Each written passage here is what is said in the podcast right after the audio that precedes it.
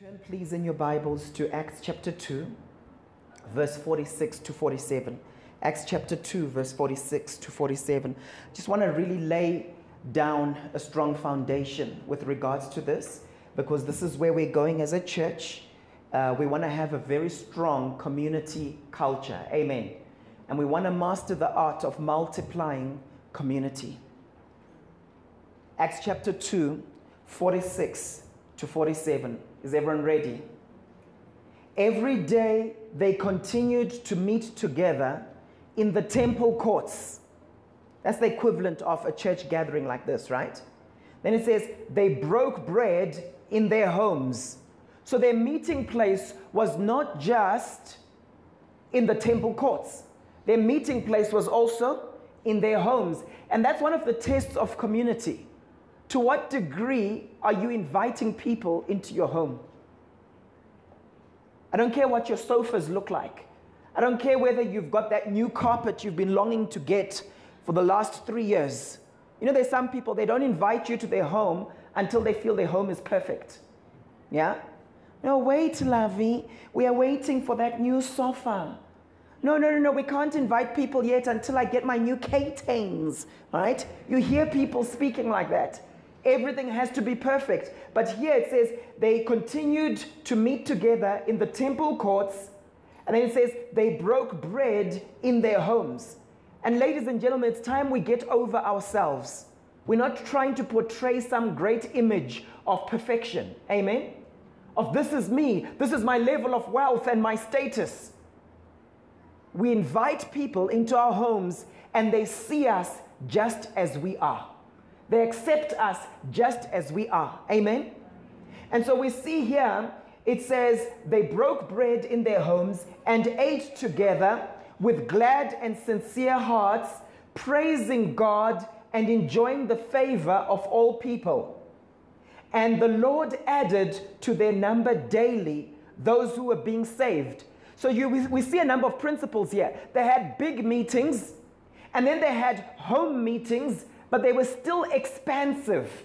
In other words, they were growing on a daily basis, and people were being added to that community whom they didn't even know from before. You see, the type of community we're talking about, the type of community we want to create, is not a holy huddle. It's not a kind of thing where it's us four and no more. It's not a thing where it's a high school reunion, me and my peeps, me and my boys, and it's just us only all the time. We're talking about a group that is ever expanding. There's a principle in the kingdom of God called the kingdom principle of increase, right? Kingdom increase. The kingdom of God is always increasing, the kingdom of God is always expanding. So if you're in a small group right now, the goal is always to grow. Amen? Always. The goal is always to grow. Some people say, no, Paul, no, Paul, it's about quality. Let me tell you something. Wherever there's quality, there ends up being quantity. When we're talking kingdom, wherever there's quality, there ends up being quality, quantity. Why? Because people are attracted to quality. Amen? And so they had big meetings, but they also had home meetings. They were expansive and inclusive. So don't let your sofa stop you from having a home fellowship. Amen. I think in the church there's too much impression management where everything is about let me just, you know, try and manage impressions. You will like me more if you see me dressed like this. You'll like me more if you see I've got this type of food. All we are doing is we're enabling a culture of performance. By doing that, that mentality, we're enabling a culture of performance and we're passing it on to our children. Hebrews chapter 10, verse 24 to 25. Hebrews chapter 10, verse 24 to 25. Want to look in the word. It's the word that transforms us. Amen. Many people want to be transformed by going to this place, going to that place, hiring a prophet, right? But we are transformed by knowing the truth. Jesus said, Therefore, you will know the truth, and the truth will make you free. You want freedom this morning? Then know the truth. Amen. The truth you don't know won't set you free. You have to know it. Hebrews 10 24 to 25 says, And let us consider how we may spur one another on toward love and good deeds. So people don't just love, people don't just do good deeds. We need to be spurred on to do good deeds and to love. And that's what I'm doing this morning. I want to spur you on to love and good deeds. Then it says, not giving up meeting together. How many of you know that meeting together is something you can give up? There are many people who've given up the habit of meeting together. Amen? There are many people who've given it up. It used to be a habit. When they grew up, they would go to church consistently. They would go to church gatherings. They would go to small groups. But something happened. Life happens, and at a certain point, people give up. They give up. Now, watch this. It says, Do not give up the habit, not giving up meeting together as some are in the habit of doing. How many of you know that coming to a church service is a habit? For some of you, you got up and you came here this morning because that's what you do on Sundays. It's a habit. Some people will say to me, Oh, you know what happens? Uh, during winter, it's difficult to come to church. So, as a pastor, you begin to know that people drop out of church during winter. What a lot of people don't understand is a lot of people who drop out of church during winter never come back. They don't actually come back. Why? They've given up the habit when it's difficult. And then come September, they're already in another habit. And they've dropped out of church. And then come January, when they're doing their New Year's resolution, have you noticed how church is always full in January? and then the same cycle begins the following year, where you then see this decline of, in numbers. Then, as we get to winter, those same people, the numbers have petered out. Amen? So it says here, and I think it's very powerful, it says, not giving up meeting together. And it's not just talking about a church service, because remember, they met in the temple and also in their homes, as some are in the habit of doing. What are your habits? But encouraging one another, and all the more as you see the day approaching. So, meeting or not meeting is a habit. That's a principle. It's a habit. Another principle it's easy to give up when it comes to going into deeper community. It says, do not give up. It's easy to give up, and I'm going to unpack this morning why we give up community. Why we say this community thing, and in fact, deeper community, it's too difficult. I'm giving up. We also see another principle in this passage that we need to be encouraged to love and do good deeds. We need to encourage each other. And I find it interesting because the doing good deeds is in the context of community. I also see something interesting here. The company we keep can either encourage us or cause us to give up. You see, if you surround yourself with people who spur you on to good deeds, who spur you on to love, you become more loving and you do more good deeds. Amen? If I surround myself with the right people, I end up doing things that they do. If you surround yourself with people who are generous, you end up very often being generous. Unless you're just the recipient of their generosity. Oh, thank you. Oh, thank you. But typically, when you surround yourself with people who are generous, you're spurred on. How many of you at the end of each month in this church, when you hear someone saying, Oh, I'm going to buy groceries, right, for our, for our Go Outreach program, it spurs you on. You're like, e, what about me? I haven't thought of that. Amen? Show me your friends, I'll show you your future. Show me your friends, I'll show you your future. One of the keys to being a successful person is your habits. People who are healthy and fit have different habits to those who are not. Amen? Simple as that. People who are healthy and fit, the moment they wake up, they put their trainers on, they put the gym kit on, don't they? People who are unhealthy and unfit, what do they do? The moment the alarm goes, they're in a habit of, moment the alarm goes off, pressing the snooze button. My question is what are your habits right now? What are your spiritual habits? I'm talking about spiritual daily habits, physical daily habits, and social habits. I mean, you know, we have social habits. For some of you, there's certain things you do on a Friday night. I've seen some people, they get saved. But Friday night is still the sacred night for certain things that they did when they were in the world. Why? It was a lifestyle, it was a habit. Amen? So when we say come, we've got this church activity on Friday night. For them, Friday night is sacred for something else. Amen?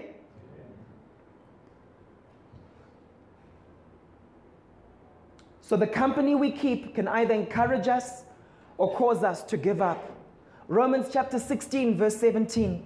I urge you, brothers and sisters, to watch out for those who cause divisions. To do what?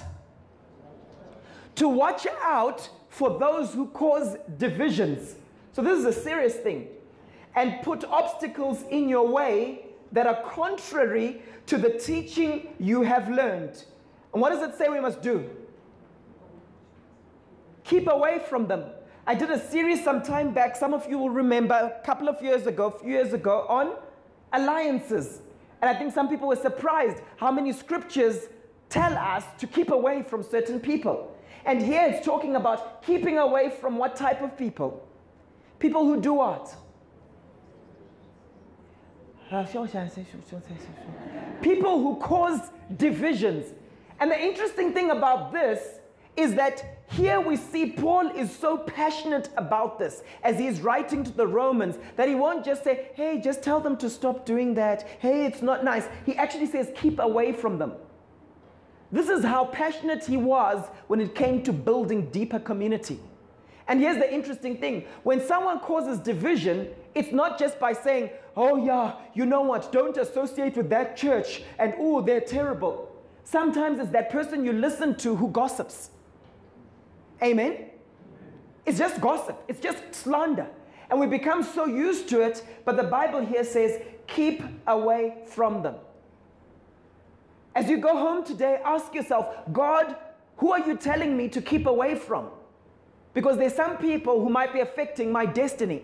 And there's some people who are destroying and eroding that sense of community that we want to build. So, are you all in agreement with me this morning that God values community? He values it so much that He actually instructs us to keep away from people who actually destroy community. That's how passionate He is about it, right? And community comes in different forms, right? We meet, yes, in a church building on a Sunday like this where there are a lot of us. But for many of you, you can raise your hand and say, But I don't think anyone here knows my name. But when we get into community deep, at a deeper level, we meet in our homes. I want to ask all the small group leaders to please stand where you are. All the small group leaders and even small group leaders who are who are going to be starting next year also, please stand. Lysias, please.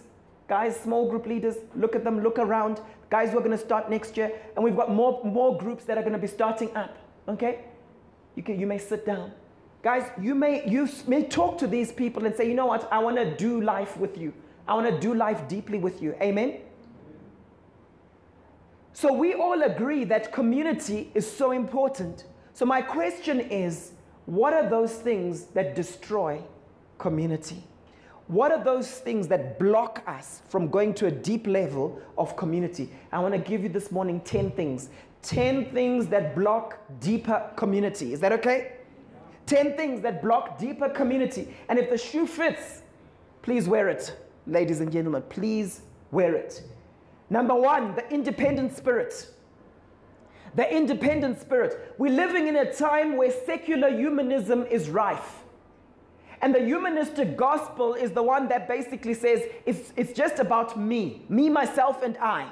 And it's self worship and it's prevalent in Western culture, and it's infiltrated this continent in a massive way. And so, the most important thing is self. And if someone is a self made something, then that's just the pinnacle.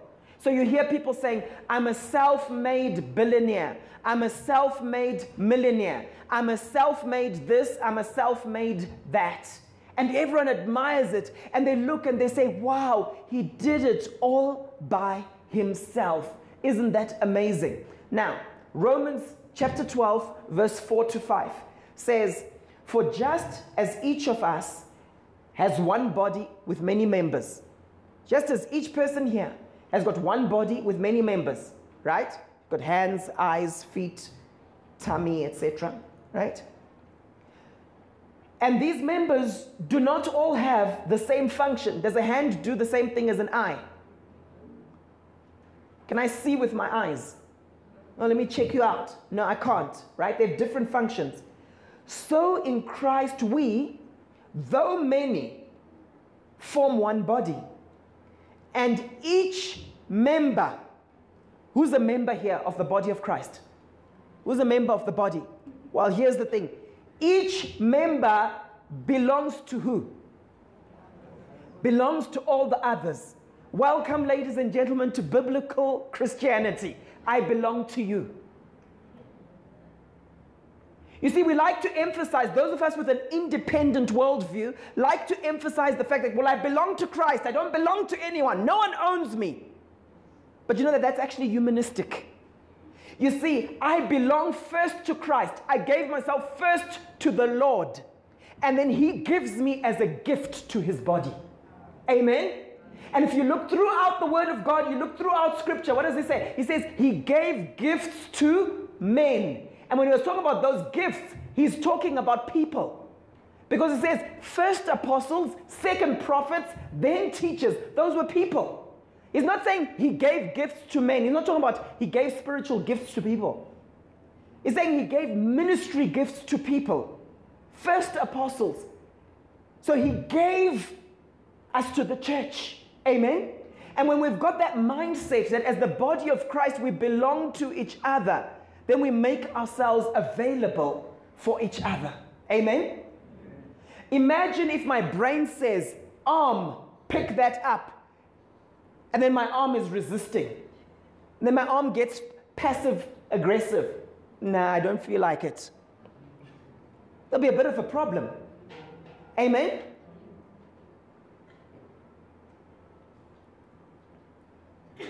Think about it the next time you start cooking. Because your body is so coordinated when you're cooking. Why? There's an understanding with the physical body that each part belongs to the other. Amen? I thought of an example, but it was, it's a bit gross. It's, it's toilet humor, so I won't say it. I'll say it, I'll say it to my wife at home afterwards. I can't say it when I'm preaching. Right? No, I can't. Uh-uh. I know some people like, go for it, Pastor, just go for it. We're not religious, just go for it. Now, this one I can't say, guys. Okay? But our different body parts help each other. Amen? Okay. So each member belongs to all the others. If you're bound right now by an independent spirit, that thing needs to be broken. needs to be broken. Oh, I did it myself. Oh, I want to show everyone that I'm a self made man. Number two, stinginess. Stinginess. You see, you can be stingy not just with money, but you can be stingy with your time. Amen? And some people have boundaries that are too rigid. How many of you know that when it comes to having boundaries, there's what we call flexibility. You see, the goal is not just to have any type of boundary. On the one extreme, you have rigid boundaries. That's not what we want. On the other extreme, you have collapsed boundaries. And that's not what we want. We want to have healthy boundaries. Amen?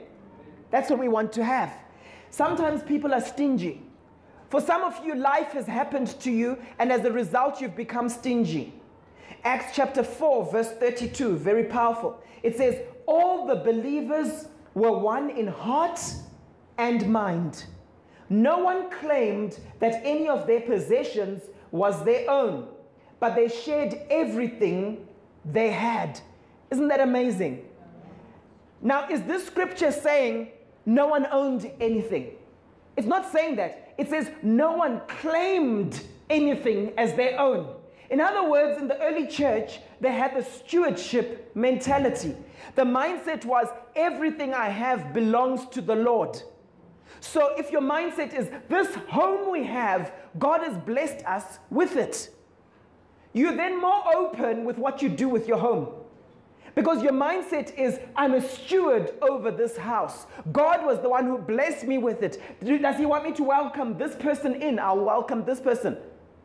Don't just welcome anyone because there's some people who are dangerous, dangerous for your kids. Amen? And that's where the boundaries kick in.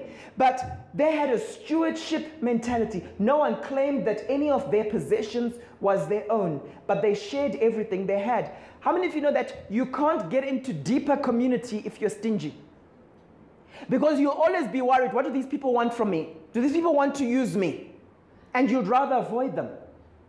How many of you know you, there's certain people right now in your life, you avoid them, don't you?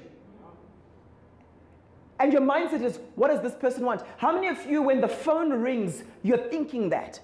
Oh, someone else who needs me for something, who wants me for something, who wants something from me.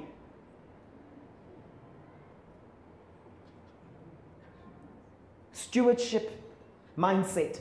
I shared with you last week that kingdom wealth is not about ownership, it's about stewardship. It's about God placing you in a position in the spirit where He's saying, you know what, I can now entrust you with more because you've been faithful with the little. Amen. Number three, a superiority and inferiority complex. A superiority and inferiority complex. Some people think that an inferiority complex is okay. No, that's something to repent of because it's a form of pride. Why is it a form of pride? Because it doesn't agree with the truth of the Word of God. Amen? It's the same with the superiority complex. This is the mindset that I am better than you. I'm a better person than you. The moment you start thinking you're more godly than other people, just remember we tend to judge ourselves based on our intentions, and other people judge us based on the impact of our behavior. The moment you start getting spiritually proud because of a certain area of spirituality that you're proud of, just remember that there are other areas that you are weak. Amen? There's no one person who's got all areas covered. So you might think you're very good at praying and fasting, but maybe there's a spirit of greed that harasses you from time to time. Everyone might be thinking, oh, he's so prosperous and such a good business person. God is looking and heaven isn't applauding because they see the spirit of greed in your life. Amen? Maybe you're really good and you're so disciplined and, you know, very good all round in so many ways, but you've got a problem with impatience. And God is just looking and saying, oh, this person is impatient. Everyone around you looks and they see you as super organized, you're on time for everything. But God looks and is like, this person needs to deal with their levels of patience. Amen? That's why the Bible says, blessed are the poor in spirit. What does that mean, poor in spirit? Blessed are those who see their spiritual condition as it is. Blessed are those who are not conceited. What is conceit? When you think of yourself more highly than you ought. Amen? So when we have a superiority complex, it actually affects deeper levels of community because it affects the way you relate to people. You become aggressive because you've just got no time for anyone around you. Like, hey, do they know who I am? Because I'm superior. Hey, how come they kept me waiting? How many of you know that one of the marks of humility is you're willing to wait for people? How many of you know that if you go to a specialist, how many of you have ever been to a specialist doctor who's well known in the country? Do you have a problem waiting for them for 15 minutes? Do you have a problem waiting for 30 minutes just to see them? You don't have a problem. Why? Because you've positioned yourself aright in relationship to that person. But the moment you think you're the specialist in everyone who you relate to, with regards to everyone you relate to, guess what? You'll be very impatient because you'll be thinking, do they know who I am? Do they know how important my time is? Everyone else's time is also important, not just yours. Are you following me this morning? All right? So we see here there's a superiority and there's an inferiority complex, and neither are good. The Bible tells us in Romans chapter 12, verse 16 live in harmony with one another. Do not be proud, but be willing to associate with people of low position. Be willing to do what? To associate with people of low position. What do we mean by low position? Who's of low position here? You know what's interesting about life? When you're truly humble and broken, you see yourself as being of low position. Do you remember the guy who was praying the Pharisee? Lord, I thank you that I'm not like all these other people. And then the tax collector, Lord, I'm not even worthy. Amen? Very often, my posture towards you as a people, you as a church, I look at some of you and I'm like, wow, these people have stuck with us for a long time. My mindset isn't like, yeah, they're lucky to have me as their pastor. Yeah, they must be more grateful. Amen? Sure, those guys, they sit through and listen to me speaking for an hour, an hour 10, an hour 15. Lord, thank you. It's a privilege. Can you see the difference? When you, when you have a superiority complex, you'll be upset with everyone in your life. Your wife will never be good enough. The church has gone very quiet. I'm obviously scratching where it's itching. Your husband will never be good enough. Me. Uh-uh.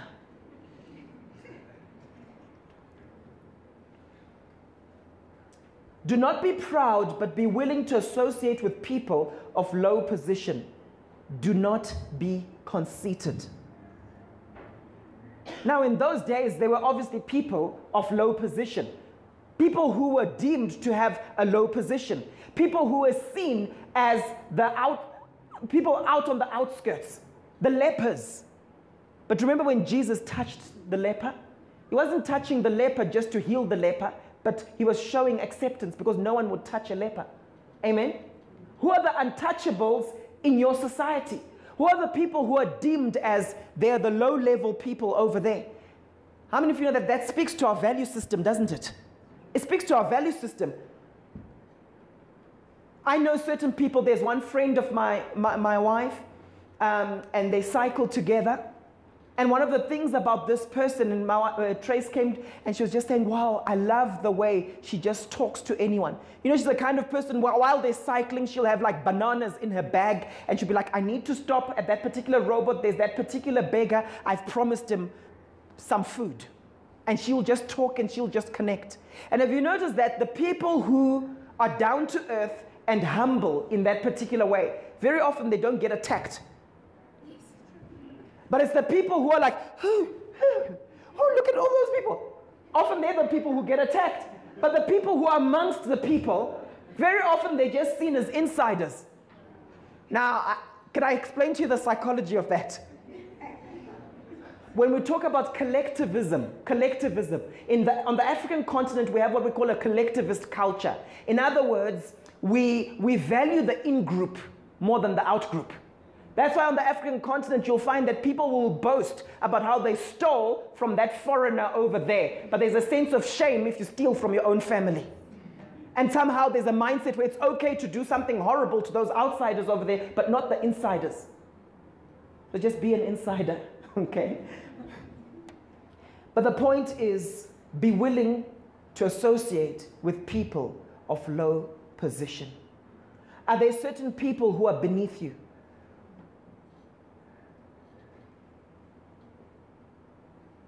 We need to break this. This church is not going to be a church for the nouveau riche. You know how in Gauteng there's old money and new money? And there's, and, and there's the old money suburbs. You know, if you go to Joburg, as you go to the, to the city center, they, they, you have the old money, right? And then you go to the north, there's the new money. Dainfern is new money, guys, all right? Anyway, I won't go there. This church is a church for all people. Amen? Amen. Don't walk into this church and um, see someone next to you wearing a nice jacket and then think, oh, there's no place for me here. I speak to a number of people, and one of the main reasons they struggle coming to church, well, the reasons they give, they say, but well, let me first get some clothes to come to church with. Amen? Never make people feel excluded because of what class you deem them to be in. Amen? So, what, are, what is the first thing that blocks community? The independent spirit. What's the second thing? Stinginess. What's the third thing? Yeah, don't have an inferiority complex. I say to people, where do you see yourself in the next 10 years? Oh, in that corner office, Pastor. Okay. Do you talk to those people? Hey, no, they're in another league. Ah, those people, to talk to them. Ah, no, I've got my boys, I've got my boys. You've got an inferiority complex. You've just shown that you idolize people because of their wealth and their status. That that thing is an idol for you. Because you're afraid of it. Why are you afraid of it? Amen? If you find that you act different when you're with different crowds because of their status, it tells me that there's something inside of you that has exalted that thing. Amen? Don't have an inferiority complex. Don't think to yourself, oh, because someone has got that skin color or that surname or they are lighter than that person, they're more superior. Come on, we live in South Africa, right? Why is it that, um, you know, I mean, I've spoken to friends of mine from Cape Town, right? Um, so called colored people, right? And they'll tell me about how when they were growing up, they would just, they could just smell the the hot comb. You know the hot comb? Straightening, what is it called? Hot iron, right? Stretching the hair to make it straighter. Because the mindset was the straighter, the better. Ne? Right? And sometimes I then see certain people with curly hair over the weekend, and I'm like, your curly hair looks really nice. What's wrong with it? Why do you always have straight hair during the week? Now, it's fine if you prefer straight hair. But sometimes we've got this mindset that comes from the past in this country. Black people, can I say black people? I love black people. Black people, skin lighteners. Oh, skin lighteners, skin lighteners. Let me lighten. Why is it the lighter the better? Why? Where does that come from? That's fine if you think you look nicer, lighter. I'm not judging you. But unfortunately, we come from a past where we've internalized something that was socially constructed. Amen? We've internalized it into us, and there's almost this mindset of if I look more like this, if I look more like that, then I will be accepted. There's a reason God made you how He made you. Amen. Embrace it, enjoy it. Amen?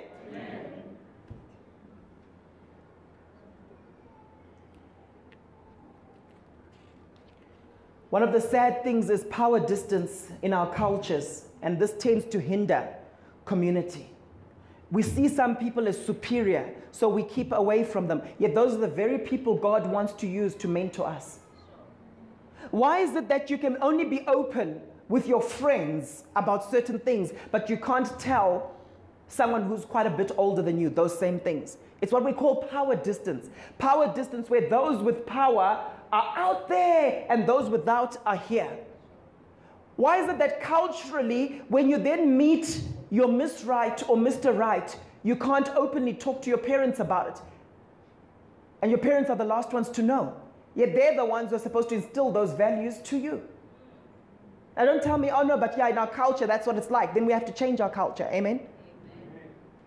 Why should our children first hear about the birds and the bees from uncles and people around and from the streets and so on. Why can't parents speak to their children about these things? You have moms coming and saying, like, oh, I have to talk to my boy about this. I have to talk to my boy about the birds and the bees. Or oh, what about your husband? Hey, he struggles with that. Oh, he feels so uncomfortable. I'm still talking about the superiority and inferiority complex. I'm talking about the gap that's there.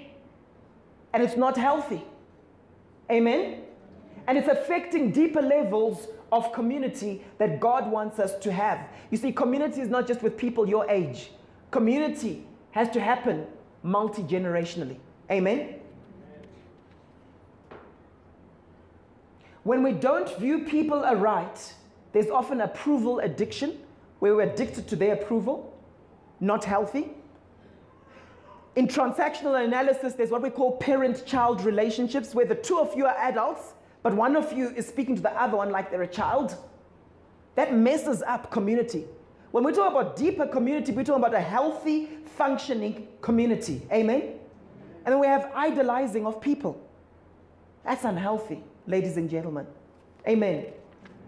Number four, one of the things that blocks community is when relationships are non mutual.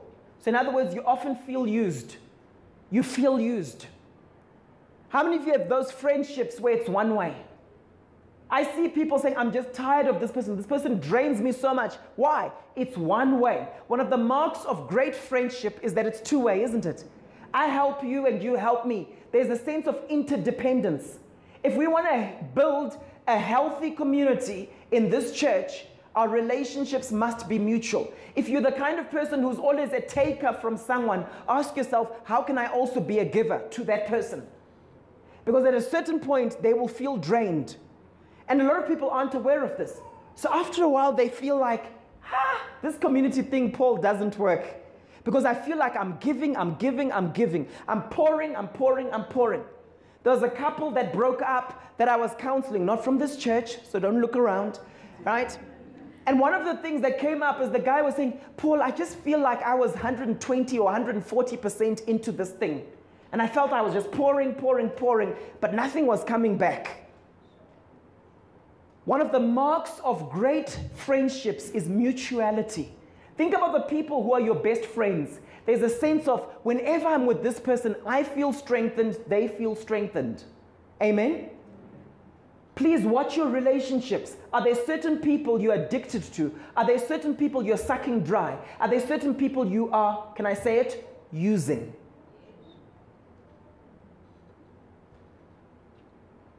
I'm telling you right now that that community won't last.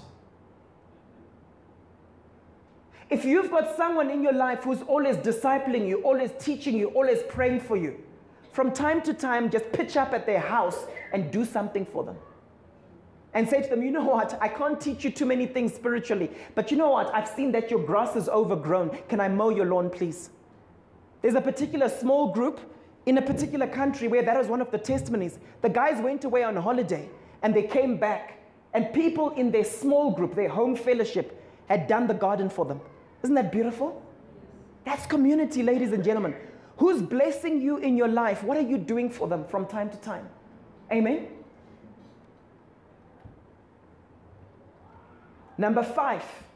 Oh, let me give you the verse for this Proverbs 27, verse 17. As iron sharpens iron, so a friend sharpens a friend.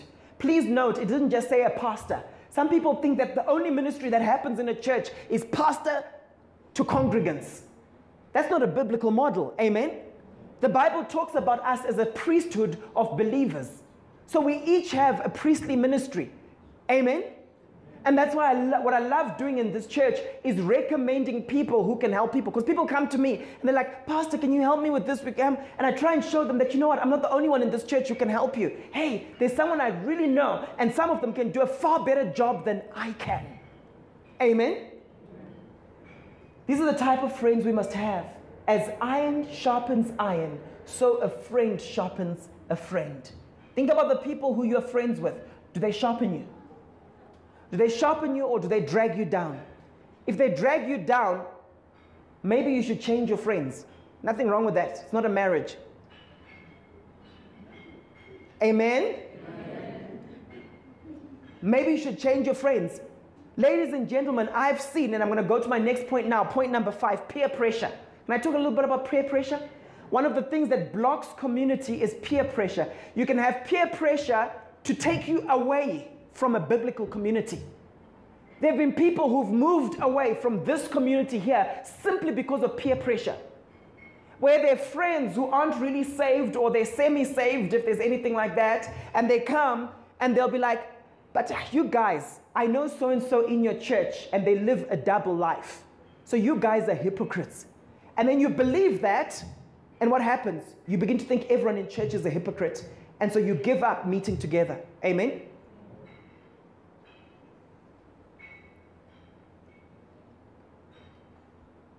Peer pressure. What happens with peer pressure is you end up bent towards man and not straightened towards God. You end up doing the very thing you never ever thought you could do because you want to be accepted by your in group. It's something I, I, I, I personally don't fully understand it, to be honest with you, right? Because I'm free of all men. You know, Paul the Apostle said, I'm free of all men, right?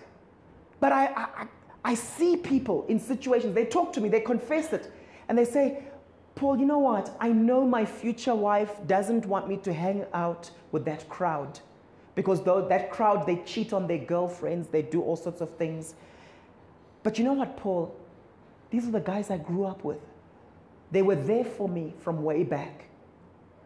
I can think of a particular situation where there was a particular couple, they got divorced, but then uh, after a couple of years, they were thinking of reconciling.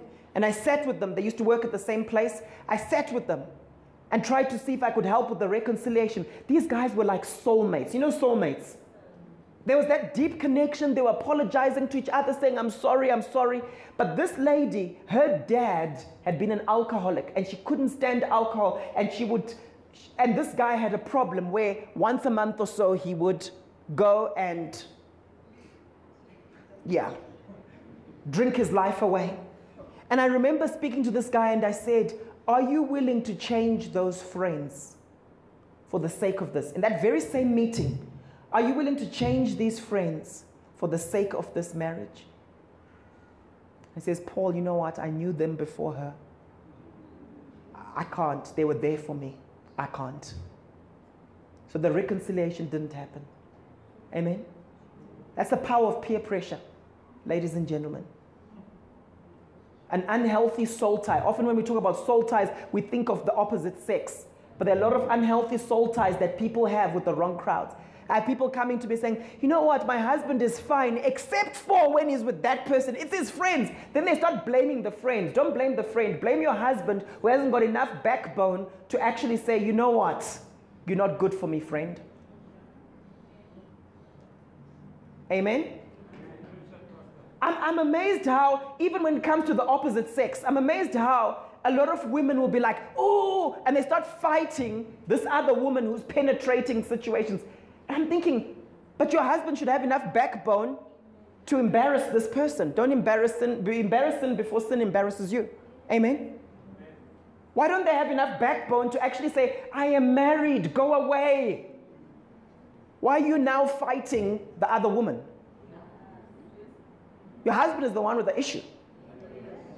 Oh, the amens are getting louder and louder.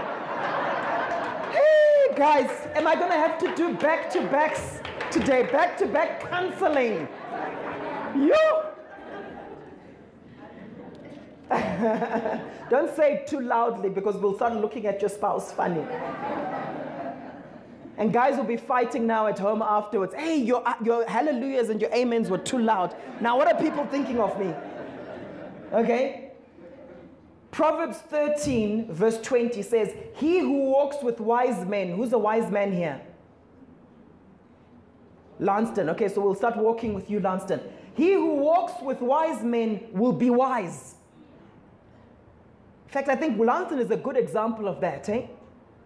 He's a wise guy. If people walk with Lanston, anyone need a friend? Just hook up with Lanston. He's, he's a wise young man. Okay? He who walks with wise men will be wise.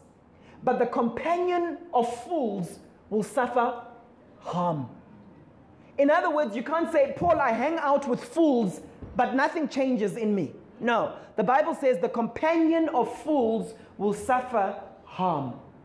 You become like the people you spend most of your time with. Ephesians 5, verse 11 says, Do not participate in the unfruitful deeds of darkness. So, there are things we shouldn't participate in. But what should we actually do?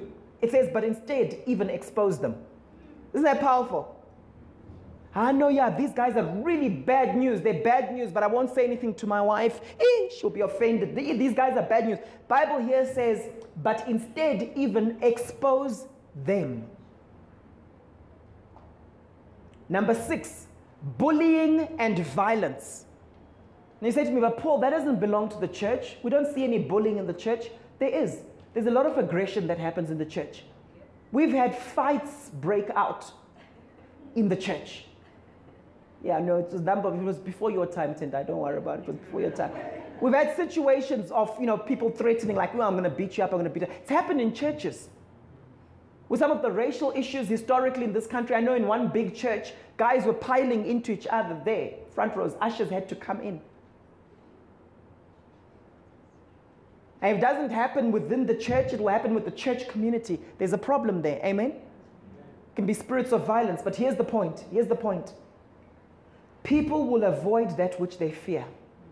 So if I feel like you're a bully, if I feel, and by the way, you can bully with your words. Some people are very good with their words and they diss people a lot. Whenever you crack a joke with someone, your sense of humor should build up, not tear down. Amen? Your sense of humor should do what? It should build up, not tear down. People will avoid that which they fear. If you're afraid of someone in this church, you'll avoid them. You'll never join their group. That's why some of you, when we say, okay, there's a group starting in such and such an area, the first thing you ask is, who's part of it? Who's there? Because there's some people you're afraid of. Because their mouth is a weapon, not for God, not for righteousness, but for darkness. In Ephesians chapter 4, verse 29, it says, Let no unwholesome word proceed from your mouth. Can we make a covenant with God? Let no unwholesome word proceed from my mouth, but only such a word as is good for edification. What is edification? Building people up, right? According to the need of the moment. For some of you, the need is one thing, but you're using your mouth for something completely out of context. It's not what's needed. If someone is there saying, I need counseling, I'm going through this emotional stuff, then you start preaching to them about something completely different. You're using your mouth not for what's needed. Amen? According to the need of the moment, so that it will give what? It will give grace to those who hear. Are your words giving grace to those who hear? Number seven, the spirit of division. By the way, as we go into the new year, we're going to be going deeper into some of these subcategories, okay?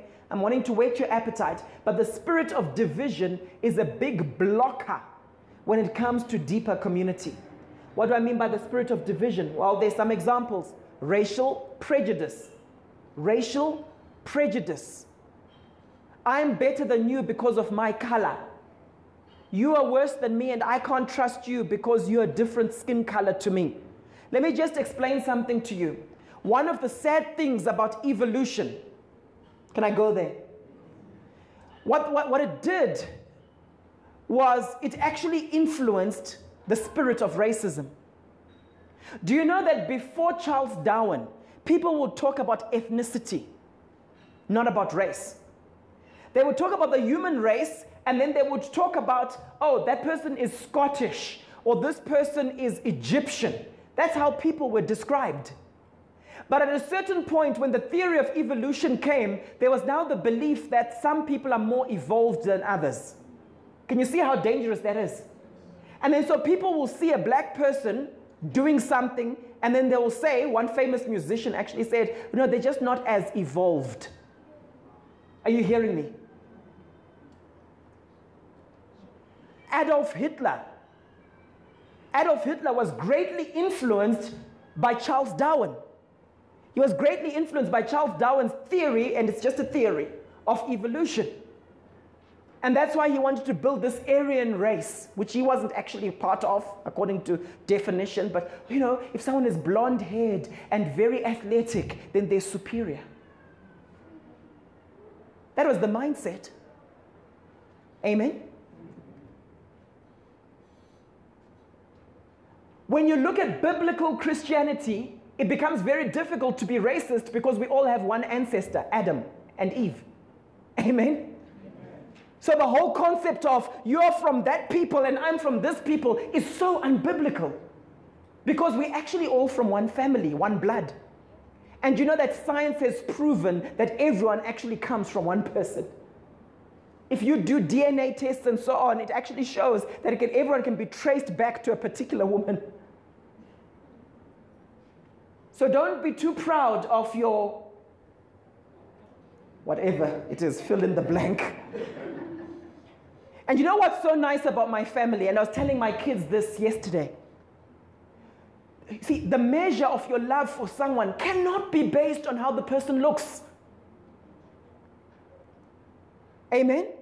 Because here I am, I love my wife so much, different skin color. I love all my kids, they all turned out different. Samuel has got blonde hair, green eyes. Jaden has got curly blonde hair, blue eyes. There must be a recessive gene somewhere in me, right? and, and Daniel sort of has that Samoan look, all right? But the point I'm making is does that change my love for my kids? You love people based on what they look like. So why, why do we apply it across the board? Like, hey, look at that guy, Nugget, Nugget, look how dark they are. Whoa!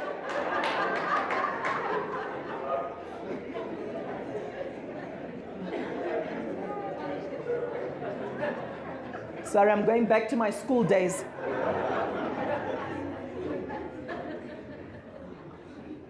I think some of the most beautiful people in the world are the darkest. Amen. When you actually look at facial structure, everything, you know, just from a, as a pure science.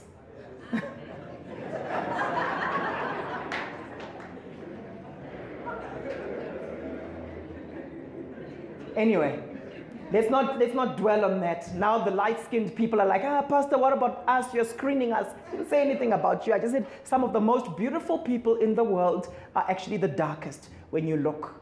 Like if you look at some of those people from certain countries. So there's racial prejudice, and we're going to go very deep. We're going to do a whole series on racial, the spirit of racism. Can we do that? B, tribalism. I don't like Vendas. I don't like Zulus. Get over yourself very quickly because you won't survive in the world. C, classism. Classism. We're from this class.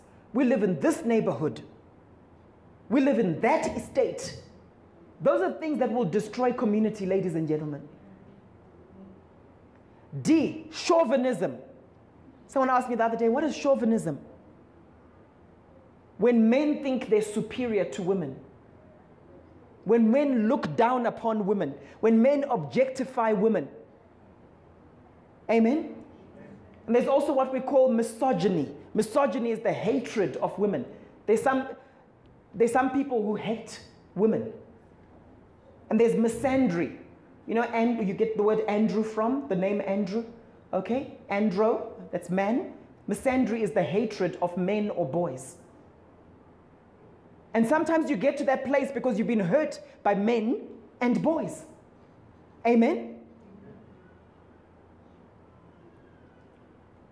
E, the generational gap. The generational gap. That's the spirit of division. God wants us to love old people. God wants old people to love young people. Amen? Galatians 3, verse 28 to 29 says, There is neither Jew nor Gentile. Now let's really unpack this. Neither slave nor free, nor, they, nor is there male and female for you are all one in Christ Jesus. Jesus is your common denominator. Jesus is our common denominator. Amen? If you belong to Christ, who belongs to Christ here? Then you are Abraham's seed. Abraham is another common denominator of ours because of faith, and we're people of faith, and we're heirs according to the promise. You know what happens? Often we embrace the spirit of division because of perceived differences. One of the things the spirit of racism does, it actually exaggerates differences. So just because someone is a different skin color, you assume that you've got no common ground with that person. But how many of you know that as you get to know the individual, you realize, wow, we actually can be besties. We can actually be best friends. We've got so much in common. And then you regret the fact that you spent your whole life thinking they must be so different to me just because of the color of their skin, just because of the language, their mother tongue. How many of you are Zulu, for example, right? But you're besties with someone who's from a different tribe. Or you're, or, or you're Sotho, but you're besties with someone from a different tribe. Isn't that wonderful? Isn't that beautiful? How many of you are besties with someone who's of a different so called race, I'm going to unpack that a little bit because the concept is actually faulty. I'll unpack it for you at a certain point. How many of you are besties with someone of a different, let's just say, skin color? And I'm not just talking about a lighter skinned black person if you're black. Okay? How many of you are besties with someone like that? Someone? Okay. My wife is raising her hand, I know, because of Pastor Vim. Okay. I was getting concerned when Vim wasn't raising her hand. I was thinking, eh, my love, you've been screened. Vim's hand didn't go up. Amen. That's good. That's healthy. And we want to have a diverse church. Amen.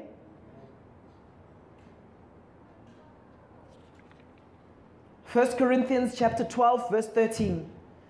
For we were all baptized by one spirit so as to form one body, whether Jews or Gentiles, slave or free, we were all given the one spirit to drink. People say, "Oh, so dad, do what color what color blood does that group of people have? Blood is the same color, isn't it? Last time I checked, people's blood is is red. Now, if we're believers, the Bible says we all drink of one spirit. When the Holy Spirit fills us, it's not like different Holy Spirit for different people groups. Amen? So on the inside, we are the same. We have the same Holy Spirit. As a human being, essentially, you're a spirit. You've also got a soul, which is your mind, your will, your emotions. You live inside a body. As a human being, you're spirit, soul, and body. Amen? And sometimes our identity is too much in how we look on the outside. We have problems. If you look in the mirror and you don't like how you look, then you've got a problem. Amen? On a day where you're having a bad hair day, you've got a problem. When you have a breakout of pimples, then you have a problem. I'm going to preach at a certain point about the inner man, the inner person, and communing with the Holy Spirit, and how to be more spirit conscious as people. You see, when we don't walk deeply in the Spirit, we then struggle to connect with people as we are only connected naturally. So you see, when I relate to Sean Roberts over there, his skin is a lot lighter than my skin. His hair color is different, right? The thing we have in common is way beyond the fact that we both support the same soccer team. Amen? He's fine with wearing a shirt written the Red Devils. I still struggle with that because, you know, I'm a pastor and everything. I want to be a good example, okay? But the point is this when I connect with him, the thing I'm looking most forward to isn't just talking about, oh, Man United, and then Man United, then Man United. We have to go deeper. And so we go deeper. Amen? But you see, if you're a fleshly Christian, the only thing you have to talk about with someone else is natural stuff. And then you struggle because you're like, okay, what do I do? But I don't support the same team as this person. What do I do with Theo now? Hey, how do I connect with Theo? Eh, hey, I don't know if he even watches soccer. Hey, then I can't connect with him because we don't have that thing in common. But if we have Christ in common, what happens? Jesus is our common denominator. Amen? And we talk about Jesus. You see, when you embrace Jesus as the common factor, you can talk about anything to do with Christ. Someone got that. Titus chapter 2, verse 3 to 5 says, Older women likewise are to be reverent in their behavior, not slanderous or addicted to much wine, but teachers of good. In this way, they can train the young women. Now, how do you train someone? You have to know them. You have to connect deeply with them. You can't just train from a distance, right? You have to unpack certain things. In this way, they can train the young women to love their husbands and children, to be self controlled, pure, managers of their households. I mean, if you need training in being a manager of your household, young women. the, young women here, how many of you need help in that area and you'd like an older woman to give to train you? Titus 2. Some of the people who are raising their hands are the older people. we'll have to we'll struggle then to find someone older than you to help you. I'm not, I wasn't looking anyway, okay? Coming to think of it, a couple of the older women who raised their hands, I'm realizing that I'm actually the same age as them. The church is getting young. All right, so, so here's the thing it says, training them to be managers of their households, kind and subject to their own husbands, so that the word of God will not be discredited. There can't be generational gaps, ladies and gentlemen. Young women connect with the older ones. Please. Older women connect with the younger ones. Let's break the spirit of division. Number eight, relational wounds from betrayal. Relational wounds from betrayal. Very often we kill and we destroy community because we've been betrayed. How many of you have experienced the sting of betrayal in your life? It's very sore. And I know a lot of people who aren't connecting with other people anymore because of betrayal. Paul, never again. Paul, I've been stung before. Paul, church people, church folk. Mm. Never again. They'll intentionally do business with unsaved people because they've been hurt by Christians in the past. If that's you, I want to encourage you to forgive. Because you see, when you carry unforgiveness, you then walk in what we call self protective behavior. I want to protect myself from any hurt, so let me distance myself from people. Are you following me this morning? Sometimes, because of what you've been through in your life, there's a lot of shame, there's a lot of condemnation. And you're like, you know what? I don't want to connect with other people in case they see me for who I really am. And I've been judged in the past, I don't want to connect with anyone anymore. And you've blocked yourself from community. Find out do I need healing this morning? Is that what's stopping me from community? And some of you, the reason you don't go to a small group, you might say, ah, it's the time, Pastor. But it's really the sting of betrayal, if you're honest with yourself. I've had people ask me about this church, and they've said, we just want to come in, be taught Christian things, and go out. Is it okay? Can we just do that? We don't want to talk to people. The sting of betrayal. It can cause you to be detached from the people around you aloof and distant, never letting anyone in, and robbing yourself of the joy of true intimacy with another human being. Amen? How many of you know that you can only be truly emotionally intimate with another human being if there's some degree of vulnerability? If you can't make yourself vulnerable, you can't be intimate. Some of you, even in your marriages, are struggling with true intimacy. Please, I'm talking about emotional intimacy here. I know some of you, when I said intimacy, you're, you're only thinking one thing I'm talking about emotional intimacy because you're struggling to make yourself vulnerable. Proverbs 17, verse 9. I want to show you how people have been hurt. Anyone who overlooks an offense promotes love, but someone who gossips separates close friends. Some of you have been the victim of gossip. How many of you here have been the victim of gossip? Where people have made up stories about you. Hey? You don't want to talk to that group of people anymore. You've had one bad experience with someone from a particular group, and now everyone you've blacklisted. I remember someone I coached some time back, and they said, Paul, I've got trust issues. Please, can you help me? I've got trust issues. And I said to them, okay. And then I asked them more than two questions deep. And as we got into the conversation, I said, Can you see what's happened to you? Because of what two people said to you at high school, now the 200 or so people that you know you don't trust anymore. In psychology, we call it transference. And some of you have done that. You've had bad experiences, bad wounds, and you've transferred them onto everyone around you. Number nine, exhaustion. One of the biggest blocks of going into deeper community is exhaustion. We're just tired. We peopled out. How many of you feel me on that one where you just peopled out? Galatians 6, verse 9 to 10 says, Let us not grow weary in well doing. In other words, we can get tired of doing good things. For in due time, we will reap a harvest if we don't give up. Don't get tired of connecting. Don't get tired of bonding. Don't get tired of doing good things. Amen? And then finally, number 10, you'll like this one. How many of you watch Suits? How many of you watch the TV series Suits? How many of you know Louis Litt? How many of you know that Louis Litt struggles with pettiness? Where people are like, Louis, Louis, please, just don't be petty. Okay? We struggle watching series because, you know, then we miss a number of days and so on. So we just buy the box set and then we might, you know, just go through them.